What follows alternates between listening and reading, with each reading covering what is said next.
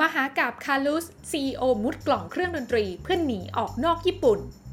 Carlos Ghosn อดีต CEO และประธานบริษัทรถยนต์ชั้นนำของโลก อย่างเรโนลต์ นิสสัน มิตซูบิชิ ถือเป็นหนึ่งในผู้บริหารที่ถูกจดจำในฐานะฮีโร่ของอุตสาหกรรมยานยนต์ จากความสามารถในการพลิกบริษัทที่ขาดทุนให้กลับมาทำกำไรได้ในเวลาไม่นาน แต่เขาคนเดียวกันนี้เนี่ยแหละค่ะ กลับทำให้หลายคนทั่วโลกต้องช็อกถึง2ครั้ง ครั้งแรกคือเขานั้นโดนทางการญี่ปุ่นจับกลุ่มแบบกระทันหัน ส่วนครั้งที่ 2 ก็คือเขาหลบหนีจากญี่ปุ่นไปปรากฏตัวที่เลบานอน ทั้งๆที่ถูกคุมตัวอยู่ กุลหนีออกจากประเทศญี่ปุ่นไปได้อย่างไร แล้วเรื่องราวของเขาจะส่งผลอย่างไร ต่อกลุ่มบริษัทเรโนลต์ นิสสันมิตซูบิชิกันบ้าง ลงทุนแมนจะเล่าให้ฟัง ขอต้อนรับเข้าสู่รายการลงทุนแมนจะเล่าให้ฟังสนับสนุนโดยแอป Blockdit อยากได้ไอเดียใหม่ๆลองใช้ Blockdit Carlos Ghosn เป็นชาวเลบานอนนะคะ เกิดในประเทศบราซิลเมื่อปี 1954 แต่เขาเนี่ยเลือกที่จะมาเรียนหนังสือที่ประเทศเลบานอนค่ะ แล้วก็เข้าศึกษาต่อระดับมหาวิทยาลัย แล้วก็เริ่มทำงานที่ประเทศฝรั่งเศส ก็เลยเป็นเหตุผลที่ทำให้กุลนั้นถืออยู่ 3 สัญชาตินะคะ แล้วก็มีพาสปอร์ตอยู่ 3 เล่ม ทั้งเลบานอน บราซิล แล้วก็ฝรั่งเศสนั่นเอง กุลเริ่มงานแรกที่มิชลินค่ะเขาก็ไต่เต้าขึ้นมาจนเป็นระดับผู้บริหาร ก่อนจะถูกชวนไปทำงานที่เรโนแบรนด์รถยนต์ฝรั่งเศส ต่อด้วยนิสสันที่ประเทศญี่ปุ่น จากการที่เรโนเนี่ยเข้าไปเป็นผู้ถือหุ้นใหญ่ในนิสสันกุลนะคะขึ้นชื่อเรื่องของการเป็นนักพลิกฟื้นกิจการ จากที่ขาดทุนจนเกือบล้มละลาย ให้กลับมามีกำไรได้ในเวลาไม่นาน ด้วยการลดต้นทุน จนได้รับฉายาว่า Le Cost Killer โดยในปี 1985 นะคะ เขาเริ่มงานเป็น CEO ที่มิชลินสำนักงงานบราซิลค่ะ ในช่วงเวลานั้นเนี่ยเขาก็ทำให้มิชลินที่บราซิลเนี่ยกลับมามีกำไรได้ภายใน 2 ปี ในขณะที่ปี 1996 เขามาเริ่มงานเป็น CEO ที่เลโนประเทศฝรั่งเศส แล้วก็ทำให้บริษัทกลับมามีกำไรได้ภายใน 1 ปี ปี 1999 เขาก็ย้ายมาเริ่มงานที่นิสสันประเทศญี่ปุ่นในตำแหน่ง CEO นะคะ แล้วเขาก็สามารถทำให้บริษัทเนี่ยกลับมามีกำไรได้ภายใน 1 ปี นอกจากนี้เขายังเป็นผู้ผลักดันให้เกิดกลุ่มพันธมิตรเรโนลต์ นิสสันมิตซูบิชิโดยในปี 1999 ค่ะเรโนลต์นั้นเข้าไปเป็นผู้ถือหุ้นใหญ่อยู่ประมาณ 43.4%ในนิสสันและนิสสันเองเนี่ยก็ไปถือหุ้น 15%ในเรโน แล้วก็ในปี 2016 ที่ผ่านมาค่ะ นิสสันเองเนี่ยก็เข้าไปเป็นผู้ถือหุ้นใหญ่ประมาณ 34%ในมิ t ซูบิชิโดยถ้าย้อนกลับไปดูในปี 2016 นะคะ ยอดขายรถยนต์ทั่วโลกของทั้งกลุ่มนี้เนี่ยรวมกันก็อยู่ที่ประมาณ 9.96 ล้านคัน ถือว่าอยู่ในอันดับที่ 4 ของโลกเลยทีเดียว และในเวลาแค่เพียงปีเดียวค่ะ ภายใต้การนำของกลุ่นเนี่ยนะคะ กลุ่มเลโนนิสสันมิ t ซูบิชิก็สามารถมียอดขายรถยนต์เพิ่มขึ้นมาอยู่ที่ 10.61 ล้านคันไต่อันดับขึ้นมาเป็นที่ 2 ของโลกได้ในปี 2017 ถือว่าในช่วงเวลานั้นนะคะ ก็สามารถแซงหน้าโตโยต้าแล้วก็เป็นรองแค่เพียงกลุ่ม Volkswagen เท่านั้น ด้วยผลงานที่โดดเด่นมาโดยตลอดค่ะ กุลจึงถูกยกย่องจากทั่วโลกว่าเขาเนี่ยเป็นฮีโร่แห่งวงการยานยนต์ จนกระทั่งในปีถัดมา ประมาณเดือนพฤศจิกายนปี 2018 นะคะ ทันทีที่เครื่องบินส่วนตัวที่เขาโดยสารมาลงจอดที่สนามบินฮาเนดะประเทศญี่ปุ่น กุลเนี่ยกลับโดนเจ้าหน้าที่เข้าจับกลุ่มแบบไม่ทันตั้งตัว ในข้อหาว่ารายงานรายได้น้อยกว่าความจริง แล้วก็ใช้เงินของบริษัทเนี่ยไปกับเรื่องส่วนตัว หลังจากนั้น 3 วันค่ะ บริษัทก็มีมติปลดเขาออกจากการเป็นประธานนิสสันโดยทันที ก่อนที่เขาจะถูกให้ออกจากตำแหน่งในมิ t ซูบิชิและก็เลโนในเวลาต่อมาด้วย หลังจากที่กุลถูกตั้งข้อกล่าวหานะคะ เขาก็ถูกนำตัวไปที่สถานกักกันโตเกียว แล้วก็ถูกสอบสวน จนกระทั่งในเดือนมีนาคมปี 2019 ค่ะ หลังจากพยายามขอประกันตัวมา 3 ครั้ง ศาลก็อนุญาตให้ประกันตัว แล้วก็ให้เขาเนี่ยกลับไปถูกคุมตัวที่บ้านพักนะคะ เพื่อที่จะรอการพิจารณาคดีที่คาดว่าจะเกิดขึ้นในช่วงครึ่งแรกของปี 2020 แต่ในระหว่างนั้นกุลก็ยังต้องถูกเรียกไปสอบสวนอยู่เป็นระยะระยะค่ะ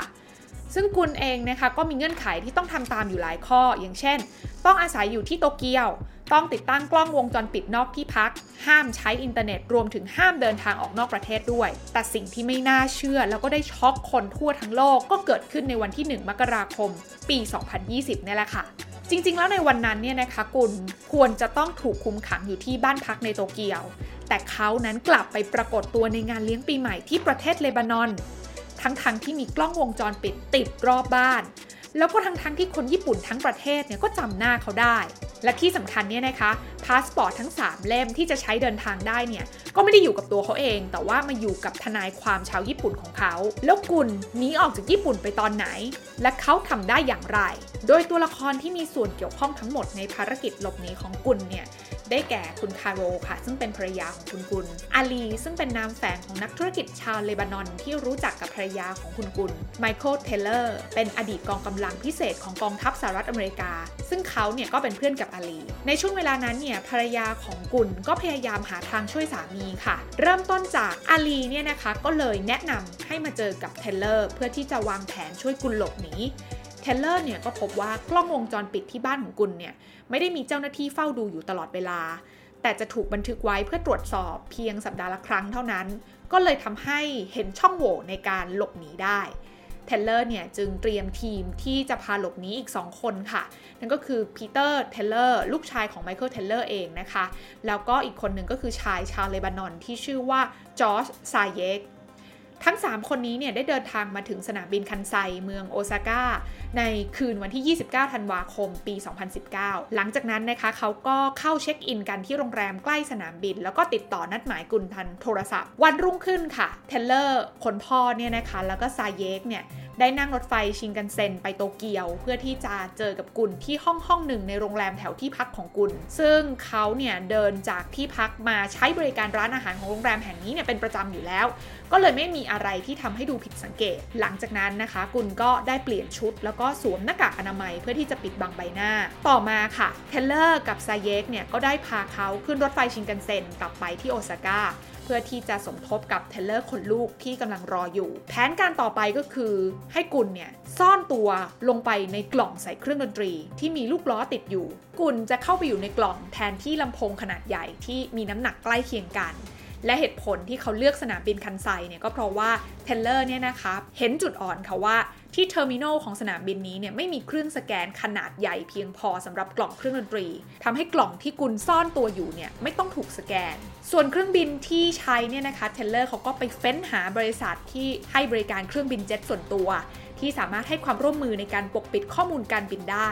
จนเขาเนี่ยมาเจอบริษัทของตุรกีที่ชื่อว่า MNG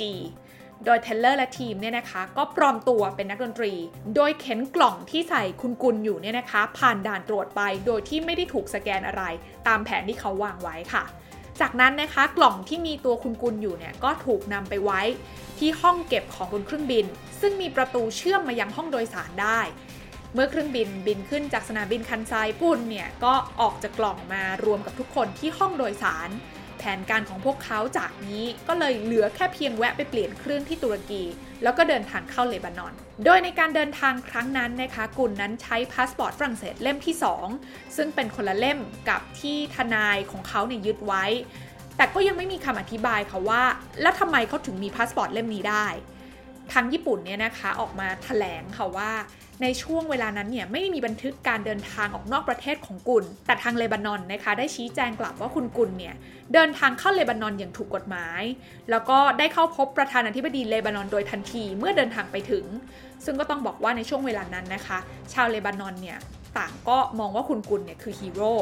หลังจากนั้นคุณกุลเนี่ยก็ถูกตำรวจสากลออกหมายแดงนะคะ ขณะที่ทางเลบานอนเนี่ยไม่ได้มีสนธิสัญญาส่งผู้ร้ายข้ามแดนกับญี่ปุ่นทำให้โอกาสที่คุณกุลนั้นจะถูกส่งกลับญี่ปุ่น ในฐานะผู้ร้ายข้ามแดนเนี่ยแทบจะไม่มีเลย การหลบหนีของคุณกุลทั้งหมดเนี่ยนะคะ ตามแผนนี้เนี่ยมีค่าใช้จ่ายทั้งหมด 13 ล้านดอลลาร์สหรัฐ หรือคิดเป็นเงินไทยก็ประมาณ 434 ล้านบาทแลกมากับการได้ใช้ชีวิตอยู่ที่เลบานอนนั่นเอง ถ้าฟังมาถึงตรงนี้นะคะ และคิดว่าทุกอย่างจะจบลงแบบเรียบร้อย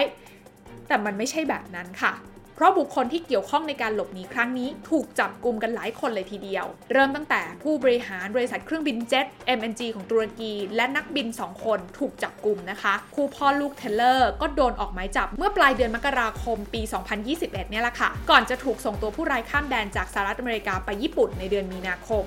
และทั้งคู่เนี่ยก็รับสารภาพแล้วก็ถูกตัดสินโทษเมื่อเดือนกรกฎาคมที่ผ่านมา โดยเทเลอร์คนพ่อเนี่ยนะคะถูกตัดสินจำคุก 2 ปี และลูกชายเนี่ยถูกตัดสินจำคุก 20 เดือน ส่วนซาเยกเพื่อนร่วมทีมอีกคนเนี่ยยังลอยนวลอยู่ค่ะ และเมื่อเทเลอร์คนพ่อเนี่ยถูกถามว่าทำไมเขาถึงยอมช่วยกุลเทเลอร์เนี่ยกลับบอกว่าเขาไม่ได้ทำเพื่อเงินนะคะแต่หลังจากที่เขาได้ฟังเรื่องราวของกุลจากภรรยา แล้วก็ไปสืบค้นข้อมูลมาเพิ่มเติมเนี่ย เขามองว่าญี่ปุ่นทำกับกุลเหมือนเป็นตัวประกัน ที่ต้องถูกบีบบังคับให้ยอมรับสารภาพ เหมือนกับสมัยที่เขาทำงานเป็นกองกำลังพิเศษ ที่เคยถูกกล่าวหา แล้วก็บีบคั้นให้สารภาพทั้งๆที่ไม่มีความผิด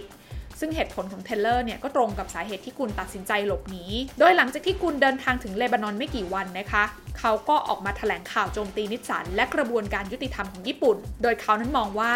ตัวเขาเองเนี่ยถูกรัฐบาลญี่ปุ่นใส่ร้าย เพราะกลัวว่าเรโนที่เป็นผู้ถือหุ้นใหญ่ของนิสสันนั้น จะยึดกิจการนิสสันทั้งหมด ซึ่งเป็นสิ่งที่ทางญี่ปุ่นเนี่ยกลัวว่าบริษัทต่างชาติจะมาฮุบกิจการของประเทศตัวเองไป ซึ่งกุลก็บอกว่าเขาทำทุกอย่างโดยที่บริษัทรับรู้ มีเอกสารที่เซ็นโดยกรรมการบริษัททั้งหมด ซึ่งถ้าผิดจริงเนี่ยกรรมการเหล่านั้นก็ต้องมารับผิดชอบร่วมกัน นอกจากนี้นะคะในระหว่างที่ถูกควบคุมตัวเนี่ยเขาก็ถูกสอบปากคำแบบไม่มีทนาย แล้วก็ใช้เวลาสอบสวนเนี่ยสิถึง 20 วันต่อหนึ่งข้อหาแต่หลังจากนั้นไม่นานเนี่ยเขาก็จะถูกตั้งข้อหาใหม่ทีละข้อหา แล้วก็เข้าสู่การสอบปากคำอีก 10ถึง20 วัน เป็นแบบนี้วนไปหลาย ๆ ครั้ง แต่ก็ไม่มีการดำเนินการทางศาลหรือว่าดำเนินคดีอะไรต่อ กุลเนี่ยจึงมองว่าทางการญี่ปุ่นเนี่ยกำลังใช้ช่องโหว่ทางกฎหมาย เพื่อควบคุมตัวเขาไว้ แต่ไม่ดำเนินคดีอะไร และนี่ก็เลยทำให้เทเลอร์นั้นมองว่ากุลถูกปฏิบัติเหมือนตัวประกันมากกว่า และถ้ามาพิจารณาข้อมูลที่ว่าศาลญี่ปุ่นเองมีอัตราการตัดสินว่าผู้ต้องสงสัยมีความผิดจริงเนี่ยสูงถึง 99.4%สูงกว่าของประเทศเกาหลีเหนือ ซึ่งก็ตีความได้ 2 แบบค่ะว่า การควบคุมตัวผู้ต้องสงสัย มีการสืบสวนที่ถูกต้องแม่นยำหรือว่าเกิดจากการสอบปากคำที่กดดันให้ผู้ต้องสงสัยรับสารภาพ กุลจึงออกมาบอกนะคะว่าเขาก็มีทางเลือกแค่ 2 ทาง ระหว่างจะยอมตายอยู่ที่ญี่ปุ่น หรือว่าหนีออกมา ซึ่งเขาไม่ได้หนีกระบวนการยุติธรรม แต่หนีจากความไม่ยุติธรรม ในส่วนของทางการญี่ปุ่นเองเนี่ยก็ออกมาชี้แจงค่ะว่า ทางนิสสันเป็นคนส่งเอกสารให้กับเจ้าหน้าที่เอง ซึ่งกุลทำผิดกฎหมายทางการเงินของญี่ปุ่นจริงและโทษที่กุลจะได้รับสูงสุดเนี่ยอาจจะเป็นการจำคุกถึง 15 ปี และผลกระทบต่อกลุ่มบริษัทเรโนนิสสันมิซูบิชิหลังจากที่กุลถูกจับช่วงสิ้นปี 2018 แล้วออกจากทุกตำแหน่งในบริษัทเนี่ยเป็นยังไงกันบ้างลองมาดูกันค่ะ ปี 2016 นะคะยอดขายอยู่ที่ 9.96 ล้านคัน เป็นอันดับที่ 4 ของโลก ปี 2017 เนี่ยยอดขายเพิ่มขึ้นมาเป็น 10.61 ล้านคัน ขึ้นมาเป็นอันดับที่ 2 ของโลก ปี 2018 ยอดขายอยู่ที่ 10.76 ล้านคัน ยังรักษาอันดับที่ 2 ของโลกได้ปี 2019 ค่ะ ยอดขายก็ยังอยู่ที่ระดับ 10.16 ล้านคันนะคะ แต่หล่นลงมาเป็นอันดับที่ 3 ของโลก และปี 2020 ยอดขายเนี่ยอยู่ที่ 7.96 ล้านคันค่ะ ยังคงรักษาอันดับที่ 3 ของโลกอยู่ จะเห็นได้นะคะว่ายอดขายรถยนต์ทั่วโลกในปี 2019 นั้นลดลง แล้วก็ต่อเนื่องมาจนถึงปี 2020 ที่แม้ว่าทั้งอุตสาหกรรมยานยนต์นั้นจะมียอดขายลดลงจากผลกระทบของโควิด -19 แต่ยอดขายของเรโนนิสสัน มิซูบิชิ กลับลดลงมากที่สุดเมื่อเทียบกับบริษัทอื่น ๆ ใน 10 อันดับแรก ส่วนด้านกำไรจากการดำเนินงานในปี 2019 บริษัทเรโนนั้นกำไรลดลง 26.3%ขณะที่กำไรจากการดำเนินงานของนิสสันนั้นก็พลิกเป็นขาดทุนทันทีค่ะ จนถึงตอนนี้นะคะเรื่องราวคดีความของกุลนั้นยังคงเป็นปริศนา